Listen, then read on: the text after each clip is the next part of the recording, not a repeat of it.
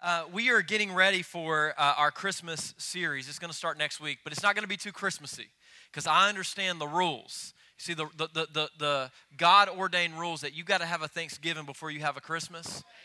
And if you, if you put those decorations up beforehand, we just, we, we were tolerating you. We're praying for you. We're trying to work through it. How many of you are pre Thanksgiving Christmas decorators? Like, you already got a tree up. Go ahead, be honest. Okay, praise God.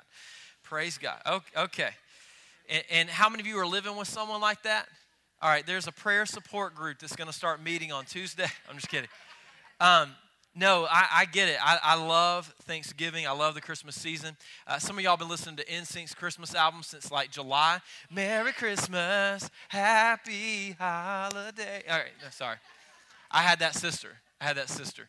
Um, we are just uh, in this gap, though, going to look, starting all the way back in the Old Testament, at the fact that before Jesus ever comes, God calls a shot. And if there's one thing I want you to learn about uh, the way God works, is He will often tell us in some detail what He is going to do before He does it.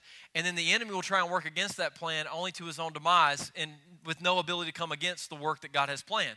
And so we're going to start all the way back in the Old Testament in this Rise of the King series that starts next week. And we're going to look at Israel's request for a king instead of God being the distinctive marker over them as a people. And we're going to look at that story that threads all the way to the real king that comes after 400 years of silence on a silent night in the middle of nowhere and how God changed the world in that moment, which is why we have this Christmas season that we celebrate. So it's going to be a lot of fun. We're super excited for that. Uh, in as building up to that, I had two weeks to kind of teach what I would call core messages things that I would hope become a part of the DNA of this church. Uh, no matter what series we're teaching or book of the Bible we're studying, my hope would be that these two elements would be found in our fellowship and in our community. And so last week, we talked about our need to find your few. There's a need for all of us to have a few people that get below the surface, that when we push everybody else away, they're the people that we allow to come in. And we know that when they speak and when they are present around us, they love Jesus, they love the church, and they love us in that order. Uh, they're the kind of people that are, in the words of a prophet named DMX, they're your ride or die. Uh, they're, they're the people that you, that you come hell or high water are going to live this life with. And as they rise, you rise. As they fall, you fall. You multiply multiply joy with them, you divide grief with them. And so we want you to find your few. And as a, as a church, as a community, I cannot guarantee that you're going to have lifelong friends if you sign up for one community group and you go through a six week study with Beth Moore or somebody in it. And at the end of it, you're going to walk away from it going, man, we just want to every Friday night till Jesus comes back drink Cheerwine and hang out with them. I, I can't guarantee that, but we can create space within a group that's, that's smaller than a crowd that's smaller than an assembly where you get to know some people, where you begin to share life. And maybe by God's grace, as we pray and seek out our few, God would appoint within a group a few people who become your lifers. The people you go and eat Mexican uh, food with on a Friday night, the people that you celebrate life's victories and you uh, share even life's defeats as they come into your story together. And, and that's really a driving passion for me that you would find a few people that would love you well, that you would love well, that you would generously pour your life into and out for them. And as a result, you would all become more like Jesus together. Now, at the end of last week, we gave an invitation for people to become community group hosts, to create space within their homes where maybe people could find not just a group, but a few that would become their lifelong friends. And we had 17 people who signed up to be hosts. Praise God. Oh, y'all are waking up. Y'all not aware that the Braves are one game away from clinching? And if you, I mean, like, like there's reason to celebrate. Carolina had a bye week. I mean, like, Let's celebrate. Amen. Uh, so we had 17 people who are going to create space in January for you to find your few. And so if you still want to be a host leader, we'd love for you to do that. You can talk to people out at the hub on your way out. If you'd like to consider hosting a community group, you don't have to be a theologian. You don't have to, you know, have everything figured out in your faith. In fact, I would submit to you that none of us have it all figured out. That's why we're still here and our Bibles are still open. Amen. And so, if you would like to host, we'd love for you to do that. Uh, but we love if you're not going to host, for you to get into a uh, host group and grow in the Lord. Today, I'm going to talk to you about, I think, the second least favorite subject, but it's essential in the life of a church that you can hear about. I'm not going to talk to you about money because everyone gets excited whenever the pastor's like, open up your Bibles to Matthew chapter 5. You cannot serve both God and money. And everyone's like, yes, preach that. More of that. Amen. Just letting it sink in. The, the second least favorite thing is this thing called evangelism. People do not like, I've learned in 13 plus years of being a senior pastor, people do not like you talking about evangelism because it's in that list that my papa called the ought to list. You ought to do it, but none of y'all do it. You ought to, but you don't, you know, or many don't. And my papa used to tell me there's all kinds of stuff that I do, will tell you to do, but I do not do, so do not do as I do do. And I told him that there's a whole lot of do do in your life, and he's like, when you get 93, that's what happens. Um, and so, so evangelism falls in that category. And I think it's for a couple of reasons. And I just ripped my Bible with my ribbon. Oh man, that's that's a sad day. Moment of silence for my Bible and Amy Grant's music career. it's it's funny. It's she's an artist. She married Vince Gill. Anyway, Vince is great. Go rest high. Never mind. None of y'all know about that. we're going to go to John 1. That's where we're going to go to talk about evangelism. But let me, let me explain why we don't like hearing about evangelism often. Um, evangelism is the active pursuit of a miracle. That's why most of us don't like doing it because miracles are things that we can't do. God can do miracles in us, He can do miracles through us, but when we're depending on God to do a miracle in and through us, it can get impatient. It can get frustrating. We can begin to wring our hands out trying to figure it out. But evangelism is you going and proclaiming the gospel to dead things so that they would come alive. So it's like showing up at a funeral home going, things are about to get hopping. Right? Like, like I think there's an, a need for us just to confess that no amount of scripture memorization, no amount of gospel presentation presenting, no amount of door knocking, no amount of conversations, no amount of factual evidence that gives proof to the reason for belief in the resurrection of Jesus, which are all things that are good, will raise a dead person to life. It takes a miracle. It takes the proclamation of the gospel of God, but it takes the work of the Holy Spirit of God that raised Christ Jesus from the dead to raise what is dead to life. And for a lot of us, we got these weird categories in our head. There's the easy to reach and the uneasy to reach. There's the savable and the unsavable. And I want to submit to you that to somebody, you are both sides of that category. For some people, you are probably, oh, they're easy to reach. God will get them. And for others, they're like, yeah, come, hell will freeze over before that happens. Uh, when I was uh, first became a new believer, it happened my freshman year of college at Anderson University. And I, six months later, I found myself at a church as a youth intern. So, six months into being a new believer, had a Paul type conversion experience where I went from uh, defending against why you shouldn't love Jesus, uh, kind of categorizing and compartmentalizing Jesus, growing up in a saturated church culture uh, community, one that you're familiar with because it's the same one that you live in, right? So, I heard the gospel, knew the gospel. I knew enough scripture to be deadly and knew enough scripture to condemn my own self with what I didn't do. Because at the end of the day, Rick Warren said, he's a pastor in California, that you only believe the parts of the Bibles that the, the parts of the Bible that you do. And a lot of you, you know a lot of Bible, but you don't believe it because you don't do a lot of it. Does that make sense? And so uh, I became a believer, became a youth intern at this church, and a bunch of my youth kids were at a GNC store. It used to be in the Haywood Mall, and they were buying their, you know, supplements and everything that they needed. That was just a heater, blessing you with some heat. Uh, and as they were doing it, they were talking about me and youth group and what was going on. And my friend didn't hear the youth group part, but he heard my name from high school. You know that old line from that Linkin Park song, Not That You Knew Me Back Then? Okay?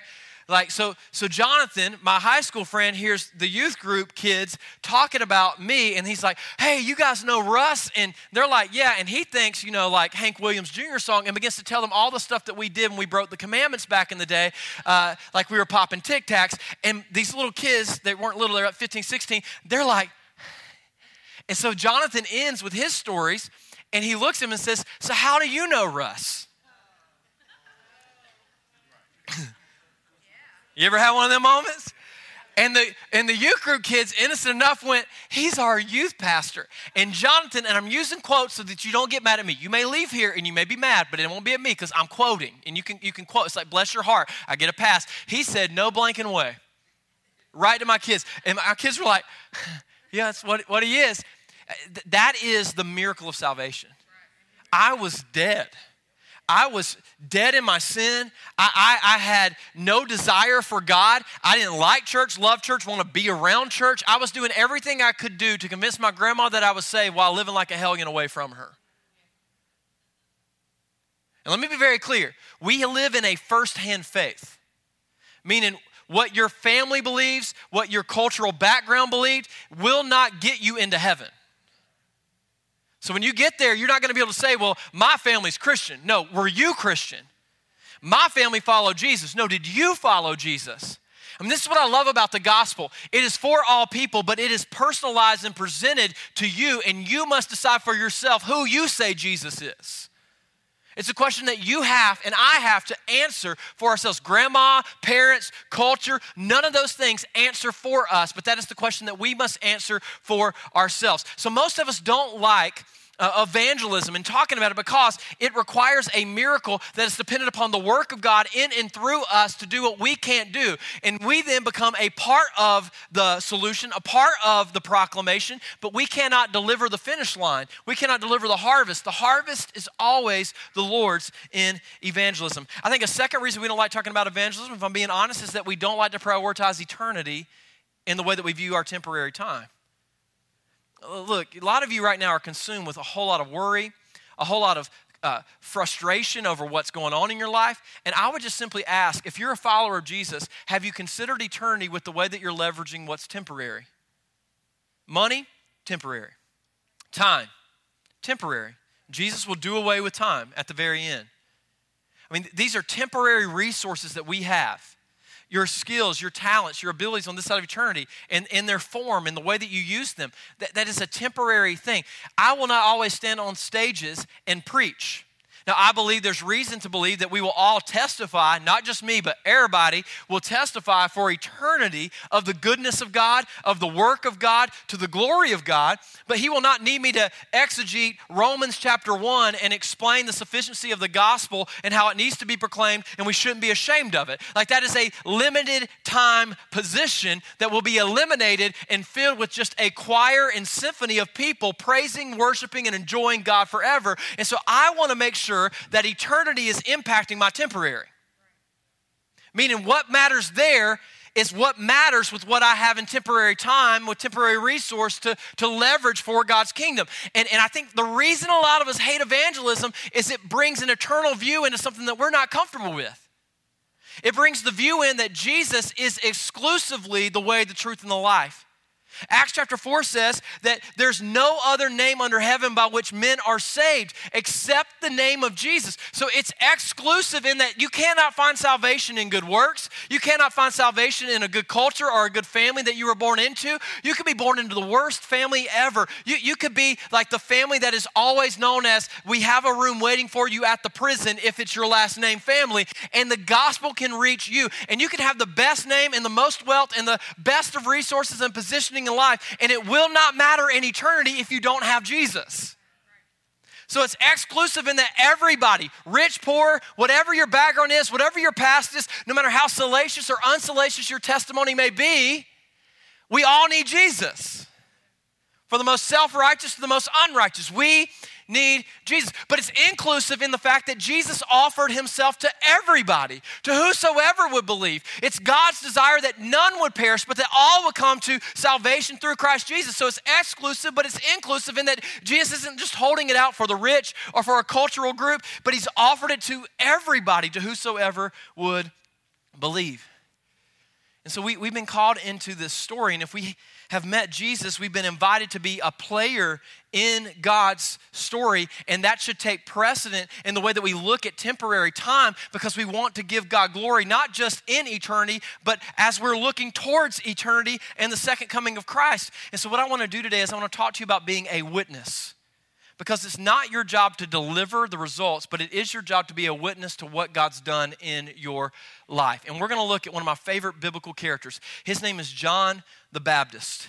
Now, John's cool not because he ate bugs and not because he showered rarely, although those are admirable qualities. That was a joke.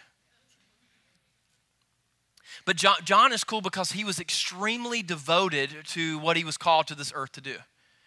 Uh, we know a lot about John and his background. At the time that John the disciple writes John uh, about John the Baptist in John chapter 1, John the Baptist has been ministering for over a year.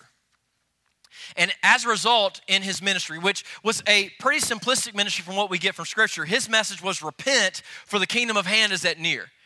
So you have keep in mind, I wish this was culturally relevant to you and your background. Uh, you have a saturated religious culture that is so saturated with religious duty that it is um, that they're numb in heart they're indifferent towards the work of god they're not expectant that god's actually going to do something. I wish there was something that would relate to the bible belt. There's churches and synagogues and and, festivals all the time. And in the middle of that culture, John's message to the over religious people is repent. And it took off like wildfire because people knew that their self righteousness was insufficient, that they, in light of the law, were condemned by the law and they were never going to overcome the law. And if the, this Messiah that was prophesied all the way back in the Old Testament didn't come, that they were doomed and, in trouble. And so they, they knew they needed a Savior and they, they were not going to be that savior for themselves. And so John's message is repent, and people took off. They loved that message. So he's been preaching for about a year. Large crowds have begun to come and seek John in the wilderness. And in the middle of this, we learn John's mission.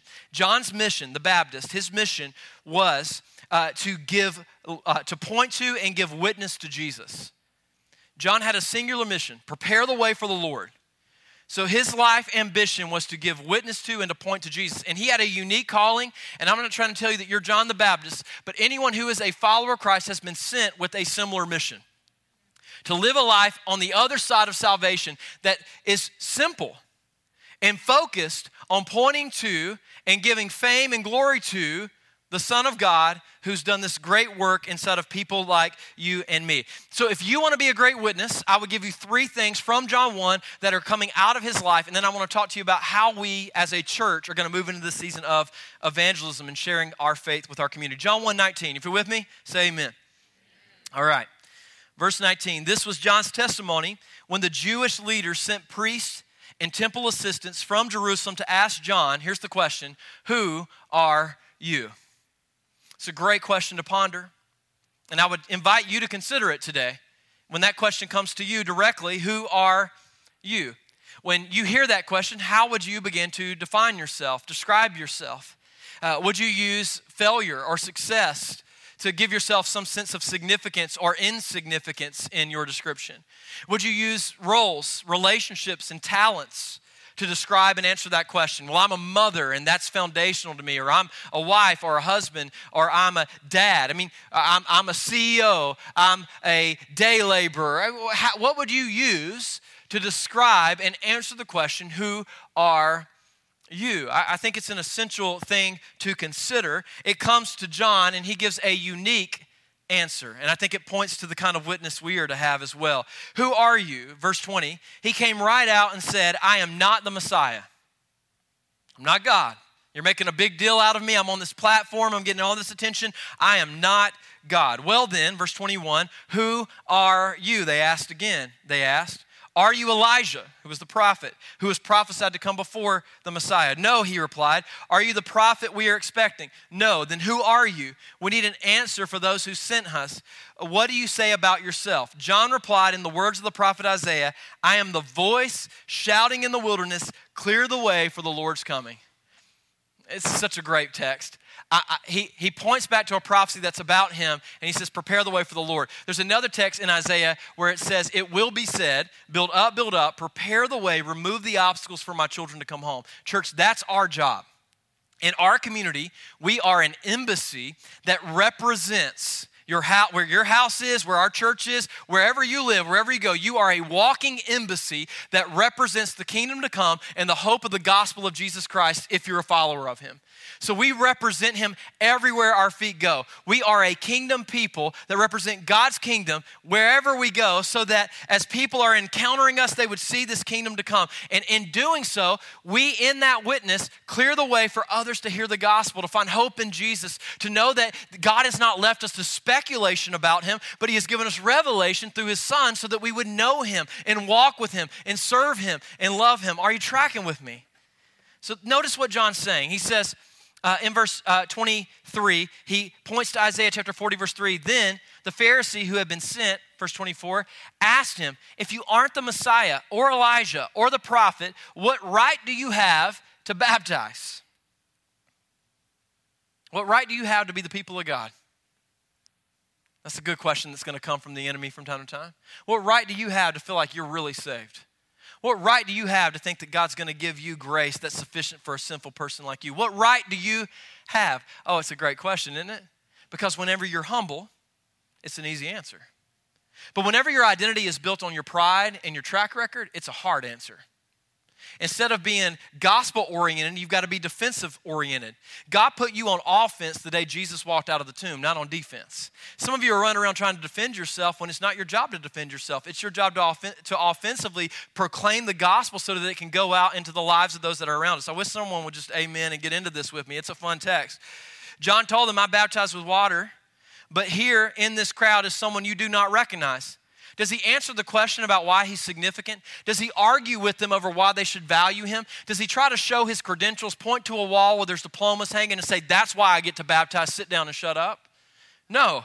Instead, he points to someone else. Verse 27 Through his ministry, uh, though his ministry follows mine, I'm not even worthy to be his slave and untie the straps of his sandals. This encounter took place uh, in Bethany, an area east of the Jordan River where John was baptizing. Okay, let me be very clear. John has reason to boast of how righteous in and of himself he has been. There's reason for John to boast. Let's start with the fact that when he was born, he was what we would call a miracle baby.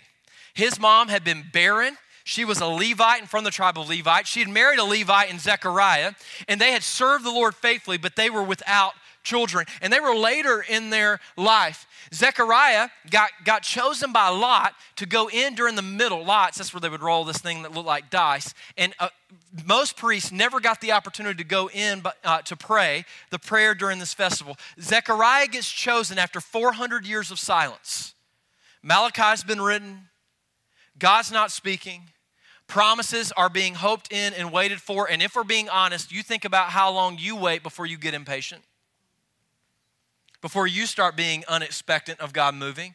And so Zechariah goes in to pray the ritual prayer of God, would you make the name of Israel great? Would you restore her to her goodness? And in the middle of that prayer that had ritually been prayed for 400 years with no answer, Gabriel showed up and said, The prayer is getting answered. And not only is the prayer getting answered, you're going to have a part in that story that you never would have dreamed of. Your wife will be with child. She will have a baby that will be part of this redemptive plan. And the prophecy of the one who would make the way for the one who was the way will be your child. Zechariah couldn't believe it. but weeks and months pass, and we meet John the Baptist. John, in his mother's womb, is greeted by Mary, who has Jesus in her womb. And we're told that from the womb, John was spirit filled. And he jumped from the spirit in response to Jesus in the womb. That's why we believe in the sanctity of life from the, uh, from the, from the cradle to the grave. So we fight for image bearers of God, whether it's in the womb or right before they get in the tomb. Some of us, we love fighting for in the womb, but we don't fight until they're in the tomb. That's a problem, church. It's an inequ- inequity that's in our theology for a lot of us. Is we'll stand for injustice against the unborn, but we'll stand for uh, we'll stand for in, we'll stand against injustice for the unborn, but we'll stand for injustice against our neighbor or our brother or our sister, and we sit in silence. Sorry, that's meddling. I don't want to get in too much trouble. I'm new. Here's here's my point. Uh, John has reason to boast because God has this great plan for his life, because from the womb, he's got this great promise over his life. John, in Matthew chapter 11, verse 11, it tells us that Jesus said this Truly I say to you, among those born of women, there has arisen no one greater than. I mean, I know it's supposed to be a humble brag, but if Jesus said that about me, I couldn't handle it. Because I'd be walking around like, y'all heard? y'all, Jesus, not, not, not Oprah, not, not psycho. They all heard what's been said about me. Jesus said, I'm the greatest that's ever been born of a woman. Yet, in his witness, as he's being questioned, Who are you? he in humility responds over and over again to point not to who he is, but to who Jesus is. And that's what I want you to see.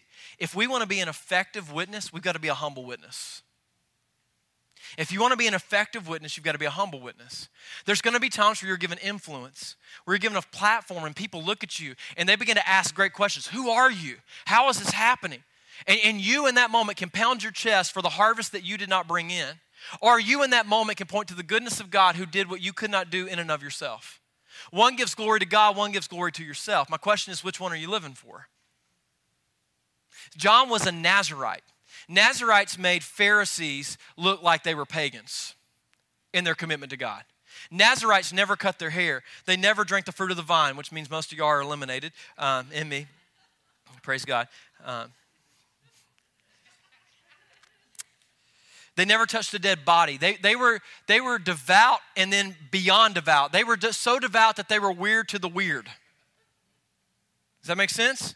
So if anyone had self righteous reasons to say, I'm great, I'm good, when he's asked, Who are you? It's this guy who has this miraculous birth, who's lived a devout Christian, a, a devout life that's honored God and pointed to God, but instead his answers point to Jesus. So he's a person of great humility. And if we want to be a great witness as a church, we need to be known as a humble people, a people humbled under and dependent upon the hand and the work of God. In fact, after Jesus' ministry starts, after Jesus' ministry starts, they began in Jesus' ministry baptizing more than John's ministry was baptizing. And John's disciples one day were standing across the river from Jesus' disciples, and there was a bigger crowd around Jesus than there was around John, and they weren't really happy about it. And they're like, why is First Baptist growing and we're not? But John was humble and he got a kingdom perspective and he said in john 3.30 to the answer their question he jesus must increase but i must decrease it's not about me it never was about me. It's not about my platform. It's not about my best life now. It's not about me looking good and saving face. It's about Him. It's for His glory. And if you want to live a life that counts in eternity, outside of time and outside of what we count as being significant on this side of eternity, if you want to live a life that counts, you're going to have to humble yourself under the mighty hand of God and live a life that depends on His glory and His goodness and His power to do it. If you want to be a great witness, you got to be humble. No, number two, if you want to be a great witness, you've got to have a great testimony. We need a great story. There's two things that we'll see in life, and you and I are writing one of two with the way that we're living our life. One is a great biography. For some of us right now, we are writing a good biography. When we die, there will be nice things said about us. They were a great businessman. They were a faithful father. They led well. They uh, built up a great legacy that will be felt in this community forever. Well, this community will pass away. And while we can write a great biography about your tenure, on this earth in the vapor that is called life, I would submit to you that God is want, wants something more for you. He doesn't simply desire a great story about you, He desires to give you a testimony in and through you. A testimony is a story of how God moved on your behalf. I don't care if at the end of my life people thought that I was good. I care though that people know because of my life that He is good. And there's a big difference between the two. Some of you are working to earn the goodness of God. I know I'm preaching good and y'all are asleep because it's Halloween and y'all just went out and ate Reese cups all night and got wild, you know. But, but I, I, believe God's meeting us here, guys, because some of you are wasting your life on looking good. Stop trying to save face. Stop trying, stop trying to make yourself approvable to people that are perishing. When you're going to stand before a holy God and give an account for your life, I don't care what Yeezy says about you or what your friends say about you or what culture say about you. If I am culturally irrelevant but spiritually filled and giving a testimony to the work of God, I in eternity will get to enjoy something that is of greater value than anything that could be gained in temporary time. I want a great testimony. Notice what happens with John. In John chapter 1, verses 19 and 20, they approach him. If you go back in the text, they approach him and they say, uh, oh, Who are you? And as the text is introduced, it says, This was John's testimony. He doesn't give a biography. He doesn't give a story of how he's been a great person and lived a great life and done great things. He gives a testimony in this story. How do you know that? Because we see the word pop up over and over again in the text. If you look down, as I've deleted half my notes, this will be fun. Uh, if you look down in the text from in John 1, verse 30, look at what it says. Verse 30, it says, He, Jesus is the one I was talking about when I said, A man is coming after me who is far greater than I am, for he existed long before me. John was born before Jesus, just in case you're getting the birth order right. But he says, He existed before me. I did not recognize him as the Messiah, but I have been baptizing with water so that he might be revealed to Israel. Notice, John's not like, he doesn't have the salacious testimony of like, I was out in Galilee and I was breaking every commandment and I was in every, you know, nickel and dime bar and I did all these horrible things. And now look at what God did. You don't need to go and act like a hellion to have a good story. The story isn't about how bad you were, the story is about how good God is. That's the point of a testimony. So don't, don't think that you've got to waste your youth and, and like screw up a bunch so that you can have a powerful story. You, Satan doesn't need your help in destroying your life or this world anymore, okay?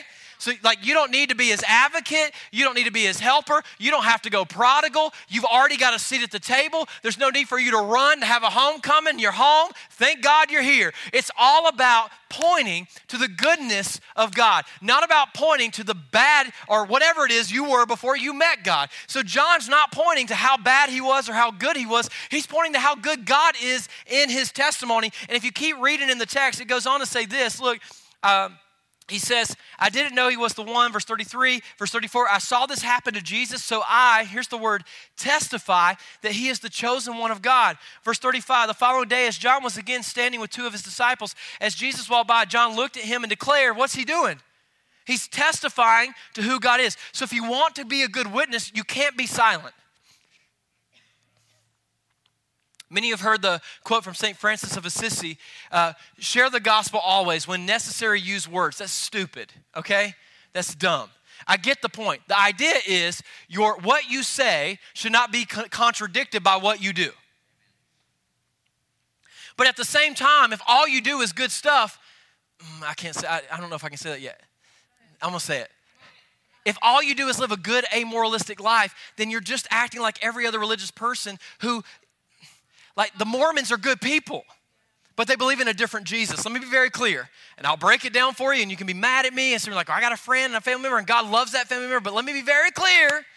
The G- just because they say Jesus doesn't mean it's Jesus in Scripture. Their beliefs are that Jesus was a man who became God, and you too can become God. Let me be very clear about it. That is not the gospel, it is anti gospel. But they are more moralistic than you because they're trying to earn their own universe where they can be God themselves. So their motivation of the goodness looks good on the surface, like all other humans' goodness, but underneath the surface, it's actually a self righteous pursuit of getting a better eternity, which is just like every other religion. We're not earning a better eternity in this life. It's already been purchased by Jesus. It's already been given to us. Ah, man, it's already been given to us. So I, my effort isn't to get from God. My effort is because He is God, because He is good. It's not that I'm waiting on His goodness. I've received His goodness. Now I get to give goodness. It's not to earn His love. I've received His love. Now I get to love. It's not to earn His forgiveness. I've received His forgiveness. Now I can freely forgive those who have sinned against me. I mean, this is the goodness of the gospel. That's why it's distinct and different. And forgive me if you're offended, but the gospel doesn't just sit on the shelf with other world religions, it is distinguished from every other world religion. There's nothing like it because it's not based on your work, it's based on the work of God in and through you, which has given you a story that has to be told to the nations around you. Oh man, the gospel of Jesus, that's what you need. You need a good testimony of what God has done. John the Baptist repeats the story of God and he repeats it frequently. Why? Because if you want to be a good witness, you've got to be a good steward. Some of us have a story, we have a testimony, but we're not a good steward of it. We don't share it, we don't talk about it. Someone heard it one time in 96 at beach camp, and we assumed that we were done. Told someone one time about it. I'm good, God. I tried. They said, Don't bother. I stopped, God. I did what I was supposed to do. no, like, we every single day are a walking testimony. And it's our job to steward that story.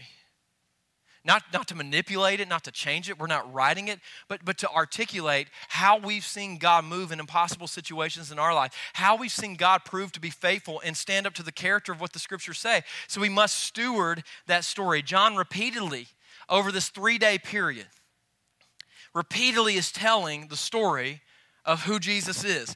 That's the Messiah. This is the one that's been prophesied. That's the one that's coming. He is great. I must become less, but he must become great. And so he stewards the story. How are you doing with stewarding the story of how God's moved on your behalf? Let me ask it a different way. Do you are you known in your neighborhood? Are you known at work as a person who has been reached with the radical, transformative love of Jesus Christ, or are you just another neighbor? Uh, now, now you hear that and you're like, I need to try harder. That's not what I'm trying to get at. I'm, this is not try harder. That try harder evangelism usually doesn't work and it just become a lifestyle. I, I'm after more than that. I'm after if God is so good, if He is so great, then how in the world are you containing it in your little house? if God, if God is everything, like, like if this is true, how are you at work going, mm, not gonna say it, mm, mm, not gonna, nope, nope, I don't wanna be weird. How are you keeping it in? It doesn't, like, it doesn't, comp- either this is wrong, and, and we're, or we've just become saturated with it and we're like, oh yeah, Jesus, yeah, you probably should consider that. You know, this thing called hell, I heard it exists, you know. What are we doing? We, we have been given a great humility, a great testimony, but it requires a great stewardship of leveraging what is temporary for what is eternal. I don't want to die a millionaire. I don't want to die with a ton of money in the bank. I want to die with leveraging everything I have financially and with my time and with my energy and with my gifts being poured out as a praise offering to Jesus. That's, that's my goal. That's, I, I want to crash my casket I don't want to climb into it safely after picking up seashells in Pawleys Island for three years. That's a tragedy. That's not a testimony. That's a. I, I, some of y'all are working your whole life just to retire so you can go pick up seashells. What are we doing? What'd you do for the last decade of your life? We gathered shells, walked on the beach, and read the His Footprint pat, uh, poem every day. We never shared Christ. We weren't on mission. No, like go die in a foreign country. Die raising children who are in the foster care system. Die serving God in ways that doesn't make sense and makes everybody else who's comfortable uncomfortable. I, I, I mean, either we're going to be here church or we're not. I don't know. Y'all done sign me up. I'm here. Now, out of this, we see evangelism take flight. This is the first place in Scripture in the New Testament we see evangelism begin to happen. And here's what happens John the, the Baptist heard if you look at the text in verses 29 to 33 about Jesus. Look at it with me. John 1 29. The next day, John saw Jesus coming toward him, and he said, Look, the Lamb of God who takes away the sin of the world. He is the one I was talking about when I said, A man is coming after me who is far greater than I am, for he existed long before me. I did not recognize him as the Messiah, but I have been baptizing with water so that he might be revealed to Israel. Then John testified, there's that word, I saw the Holy Spirit descending like a dove from heaven and resting upon him. I didn't know he was the one. But when God sent me to baptize with water, he told me, The one on whom you see the Spirit descend and rest is the one who will baptize the Holy Spirit. How did John know he was the one? He heard. He heard. And the way that you've learned about Jesus is someone told you.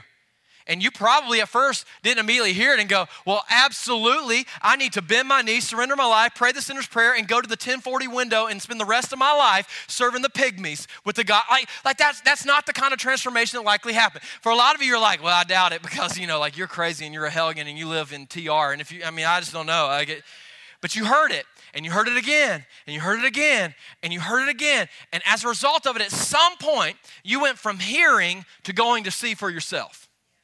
So John heard, but the text in verse 34 tells us that after he heard that the Spirit would, send upon, uh, would uh, descend upon the Messiah, verse 34, he said, I saw this happen. So he moved from I heard it to I see it. Are you tracking with me? That made up what is known as the story of how God had moved in his life. How God had revealed Jesus, the Messiah, to him. He heard, and he saw. Now, notice what happens. As a result of it, verse 35, the following day, after seeing this, John was again standing with two of his disciples. Now, that's key. There's a lot of forms of evangelism. There's mass evangelism, where you preach and proclaim the Bible like this, uh, but there's also personal evangelism, which is what the majority of us are not doing, but I believe would make the church more effective if we were doing it. And personal evangelism is about leveraging influence with people who are far from God but are close to you. They're far from God, close to you. Far from God in their mind, not savable, not interested, want nothing to do with it, but God has providentially and specifically appointed and placed and given you a platform of influence into their life. John has two disciples. That means they have spent the majority of the last year of their life following John the Baptist around, watching how he sleeps, how he eats, how he teaches, how he lives, how he prioritizes time, how he uses resource, and they are mimicking that.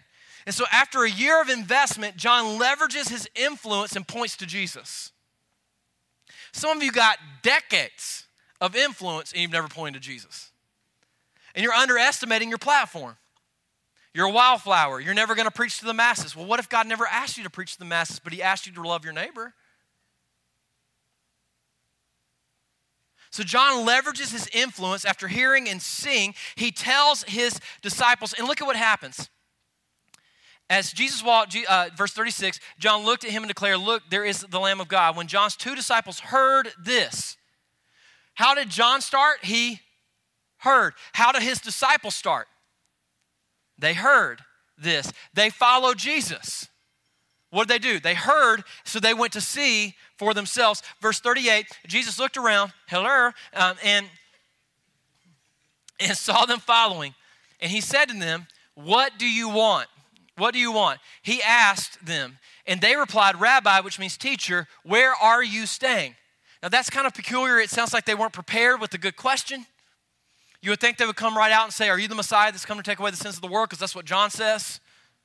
But instead, their question is, Where are you staying? Now, that's a cultural difference. We don't understand it because we're not from a Jewish culture. But in a Jewish culture, there's a clear question being asked. And the, and the question they're asking is, Can we be your disciple?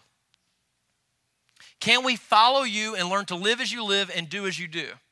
And Jesus' answer is, Come and see. Come and see. Verse 39 he said. It was about four o'clock in the afternoon when they went to him in the place where he was staying, and they remained with him the rest of the day. So they heard and they went to see for themselves.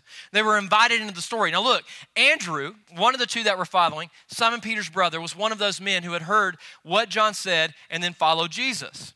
Andrew went to find his brother. For good or bad, you've got influence with family.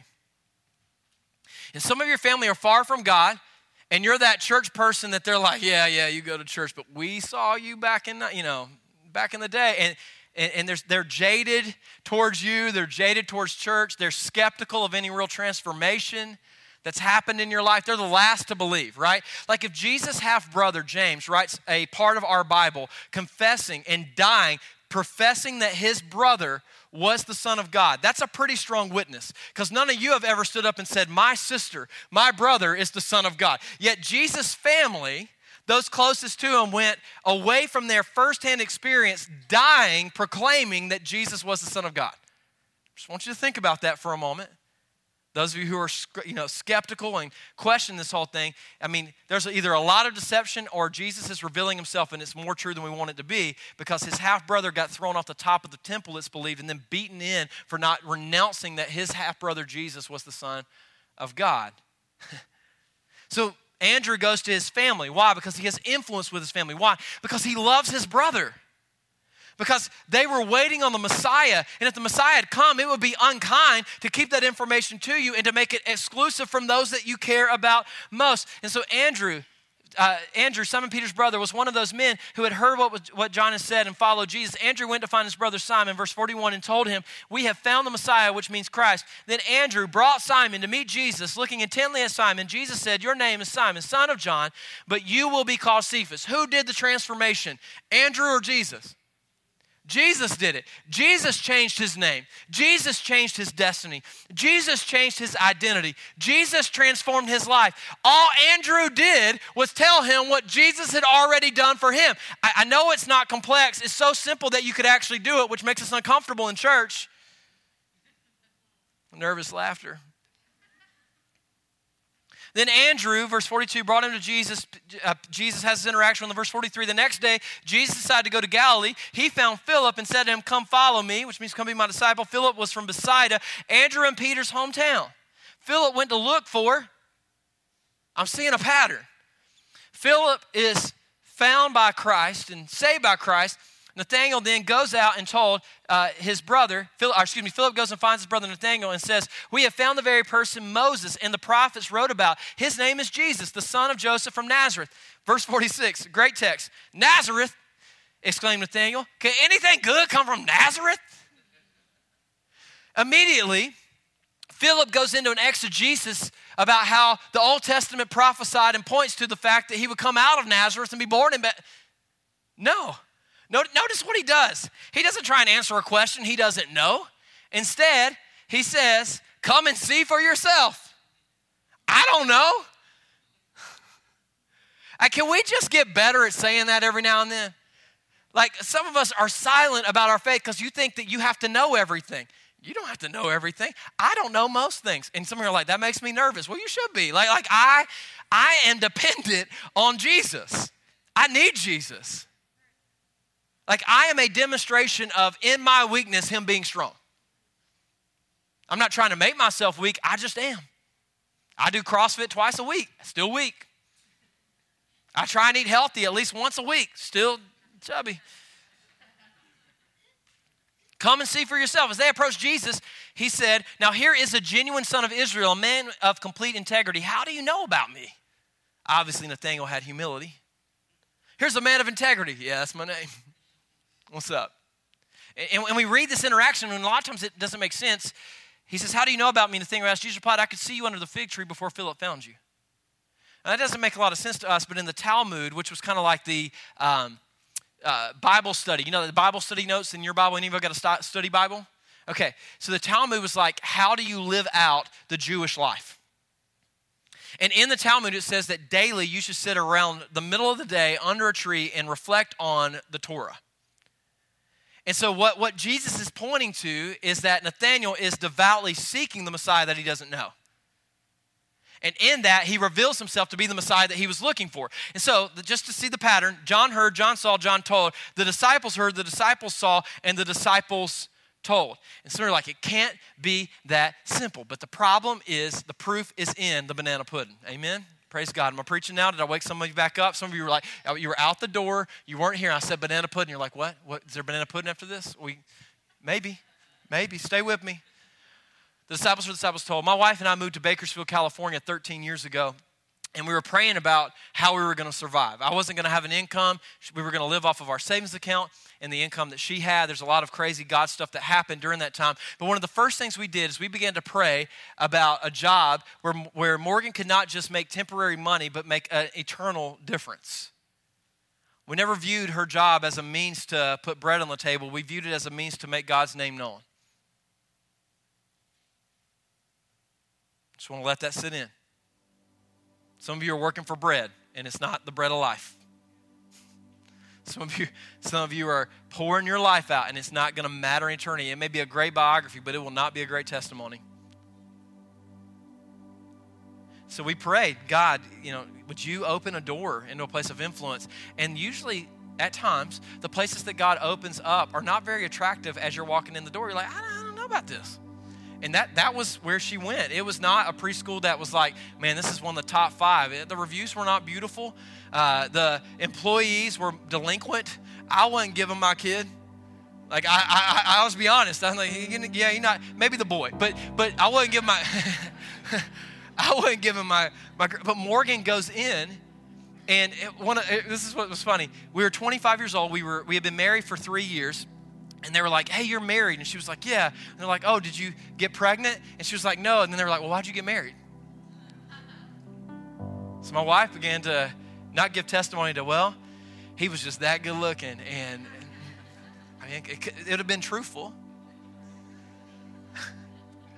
just acting like Nathanael right now. Um, no, she, she began to, to point to our desire to honor God, to serve God, that we were in this city because we felt God put a call on our life to reach the city with the gospel of Jesus Christ. And as she began to espouse it, looking weirder than, you know, uh, a person that were, is wearing a cat in a hat on not cat in a hat day, people began to listen. And out of nowhere, this beautiful woman brought this girl named Ashton high and hung over to church who had heard about Jesus from my wife. And she came to see for herself. And after a short amount of time, she gave her life to Jesus. She went on to be our children, one of our children's directors. God was at work. So Ashton had heard and seen. So she naturally, loving her sister Tara, who was far from God, went and told her sister Tara, hey, you got to come and hear about Jesus. And her sister Tara showed up at church off of hearing from Ashton about Jesus. Now, were there churches available? Had she heard about Jesus from people she didn't trust before? Yeah, but this was different. This was family. This was someone she trusted, leveraging influence in her life. And so she heard the gospel and she too surrendered her life to Jesus. She had a young son whose father died tragically in a car wreck. And I began to get to share Christ with Aiden, and they began to share Christ with Aiden. One day we were in the back of my car. I took him to get ice cream and we were talking about life. And he said, Pastor Russ, what do you do for a real job? Some of y'all probably thought the same thing. And I said, Well, I, I, I preach and I, I, serve our community and I equip saints for works of service. Aiden's what it says in the book of Ephesians. He's like, No, no, no, like for money. And I was like, No, I, believe it or not, Aiden, they pay me. Uh, you can call it that uh, for doing this. And he's like, No, but for real. And I was like, No, for real. This is what I do. And after a lot of those kinds of conversations, one day Aiden came up and said, I want to give my life to Jesus and I want to be baptized. It started with one person who had heard, seen, and told, who told someone who had heard, seen, and told, who told someone that had heard, seen, and told, who told someone who had heard, seen, and told. Now, this is where it gets fun. Because for some of us, we have people in our life that are called the low hanging fruit. Like we know that if we put a little invitation out there, they'd likely come because they're churched enough to where they're comfortable enough to come back. But there's some people that are like adamantly against God, and they're on that list of people that we're scared to write down their name or pray for because we just don't believe anymore that God actually has the power to save people like that. So they were disconnected from their mom, Julie. And Julie was reliving in her 40s and 50s, her 20s. And it caused a lot of conflict within the family. And so they invited Julie to come and hear the gospel because they had heard and seen and been changed by Jesus. And she seen the change in her daughters. And in their relationship came. And as a result, Julie went from being someone who was far from God to someone who was transformed by the power of God. I got to baptize her too, which then brings us to my favorite story. My favorite story was their friend Jeremy. Jeremy was aggressively against the faith and not silent about it. He told me once at a hockey game, uh, "That's uh, you're cool. Uh, I like the uh, fact that you're religious. That's not me. I'm not religious. I hate that stuff. I never want to hear about it." Like multiple times, let me know. Do not, with your mouth, tell me about. I, I don't want to hear. So we prayed and prayed and prayed. After about a year of praying for him, Ashton gave her testimony at church, and he came. And we thought, "Oh, this is it." And nothing happened. He told us the band was good. That's about all we got. And I was like, we'll take it. 18 months later at an Easter service, he came again. And he was sitting in the service, and like some of you were the first Sundays you came, he was like visibly disturbed. Like, like, and, and why, you just have to picture of that. Dear God, don't put that on social media. Okay. Uh, um, and so I'm getting to the end of the message and I'm laying out the gospel that here's why we have confidence that Jesus is risen from the dead. And I'm getting ready to give the invitation. He's like so uncomfortable that he can't contain it. So he, in a packed room, stands up and is shuffling as I'm giving the invitation out. And he turns literally to run out the back door. And as he has gotten past the last rows to where only I can see him, this is what I see. He's running, I'm standing in the front, and this happens. And now he's locked eyes with me. And I, I, can't make this up. As I am getting to the end of the invitation and he's turning, I, I literally believe God's hand was like, nope, time to come home. nope, time, time to come home. I say out loud as he's turning, and if you want to give your life to Jesus, I just want to invite you on the count of three to stand to your feet as a statement of faith that you have heard and want to believe and place your life in the hands of this Savior that we celebrate this Easter. One, two, and he turns, and it's three. And I said, Sir, do you want to give your life to Jesus? yeah, I want to give my life to Jesus. This guy went from rolling joints with the Psalms to reading, celebrating, and telling others about them. Tell me what my God can and cannot do. Our job is not to save, but our job is to tell. That is our job. And so you got these cards that came in uh, in your seat. If you didn't get one, we'll give you one. There's a QR code on the front, which gives you some ways to invite your friends. But what's important is on the back. On the back, there's some slots for you to prayerfully consider some people who are within your sphere of influence who are far from God. That you want to make a commitment to your church community and to your God, that you in the next few weeks and months are going to daily pray for them. We're seeking a resurrection from the dead. We're not trying to make moralistically better people, ethically better people. Like, like we are trying to allow people who are dead in sin to come alive in Christ. So it's going to take prayer. So you're going to pray for them daily. You're going to invest in them consistently or weekly. You're going to invest in them weekly. Why? Because you're not trying to give them some gimmick sales pitch so that they come to church and you can move on to the next people. These are people that are at your table. These are people that you're going to hang out with, that you're going to break bread with. So we're, we're leveraging the influence we have because we love them. I, y'all, my, my cousin Teddy uh, was on a rage. He made more money than most of us will make as a chef. He's cooked for The Rock, cooked on movie sets, cooked for The Walking Dead. That makes him really cool. Um, but he was an alcoholic and using cocaine and all kinds of stuff. And I have prayed, I mean, for like a decade that God would move in his life and nothing would happen. I would have conversations with him, nothing would happen. He was just churched enough to be dangerous, but still going to bust the gates of hell wide open. And uh, th- earlier this year, he came to me and said, I'm ready. And he checked into a rehab program. He's in month 10 right now. In two months, I'm flying back to California. I'm going, going, back, back to get him out of that place. And God has done a restorative work in his life. He's changed him. And he, he was the unreachable. Now, when he comes back, I'm not going to ignore him. Why? That's my cousin. We're going to go play golf with our fathers who are aging. We're going to go to Clemson games together. Uh, if, if he chooses to get married, I, am going to be at that wedding hooting and hollering. I'm going to be the one that uh, messes up his car with stuff. These are my people. It's not a project. This is an image bearer. I love Teddy. I want him in the kingdom of God. So I prayed for him. We invest in him. And then finally, we invite them consistently to spaces where they can hear the gospel. It may be your table at home, it may be your church, it may be your group that you're sharing the word in, but invite them to where they can hear the gospel and other people give a witness. And now here's what I'm asking you to do. At the first part of this song, uh, if you do not know Jesus, I want to invite you to stand to your feet like Jeremy did several Easters ago, like my cousin did recently.